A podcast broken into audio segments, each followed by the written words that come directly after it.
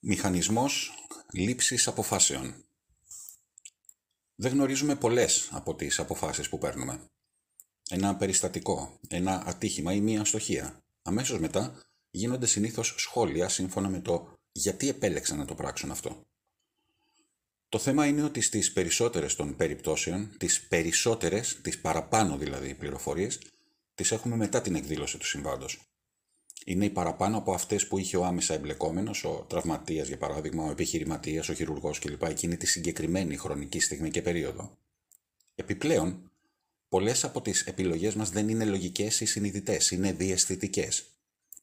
Παίρνουμε τις αποφάσεις που παίρνουμε χρησιμοποιώντας πληροφορίες που έχουμε αντιληφθεί ότι έχουμε. Στην πραγματικότητα, οι αποφάσεις παίρνονται εναντίον προηγούμενων εμπειριών, άμεσων ή έμεσων και των γνώσεων που αποκτήθηκαν.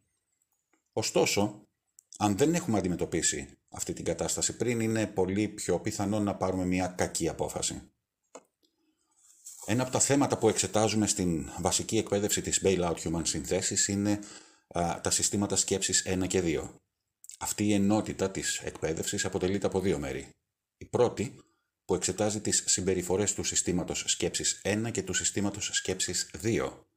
Η δεύτερη, έχει να κάνει με λίστες ελέγχου, με checklists και πώς αυτές μπορούν να χρησιμοποιηθούν με τρόπο και σκοπό τη μείωση των σφαλμάτων και τη βελτίωση της απόδοσης. Αυτό που χρειαζόμαστε στο τέλος της ημέρας είναι να παίρνουμε σωστές αποφάσεις, είναι να παίρνουμε καλές αποφάσεις. Για να το καταφέρουμε, χρειάζεται να έχουμε στο μυαλό μας την επίγνωση της κατάστασης, το οποίο με τη σειρά του διαμορφώνεται από τις αποτελεσματικές επικοινωνίες.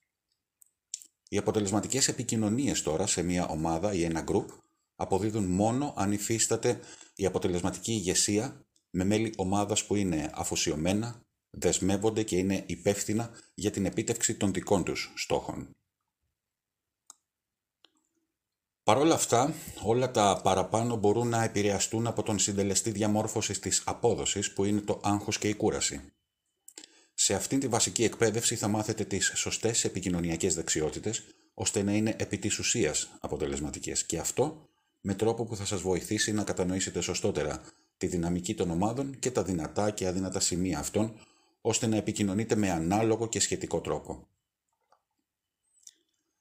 Κάθε επικοινωνία τώρα θα πρέπει να βασίζεται στην υφιστάμενη κατάσταση και στις αποφάσεις που χρειάζεται να πάρθουν ή στις καταστάσεις που χρειάζεται να ενημερωθούμε σχετικά. Αυτό το podcast είναι μια γενική εικόνα και προσέγγιση για το θέμα λάθος που σε προηγούμενο podcast επισημάνθηκε ότι είναι φυσιολογικό να υπάρχει. Μπορούμε όμως να το εντοπίσουμε τόσο αυτό όσο και τις καταστάσεις που μπορεί να το εμπεριέχουν και να σας εφοδιάσουμε τις δεξιότητες που θα σας βοηθήσουν να μετριάσετε τους κινδύνους. Στα σίγουρα η πρόβλεψη είναι αποδεδειγμένα α, καλύτερη από την καταστολή ή την θεραπεία διαφορετικά θα μάθετε πώς μαθαίνοντας και εφαρμόζοντας την πράξη αυτές τις δεξιότητες θα αναδιαμορφώσετε το πλαίσιο, το περιβάλλον, την απόδοση και την αποτελεσματικότητα τόσο την προσωπική όσο και της ομάδας σας. Θα βελτιώσετε τις επιδόσεις σας ακόμα και έξω από τα πλαίσια της εργασίας και της επιχείρησης, μιας και οι δεξιότητες αυτές βρίσκουν εφαρμογή γενικότερα στη ζωή μας.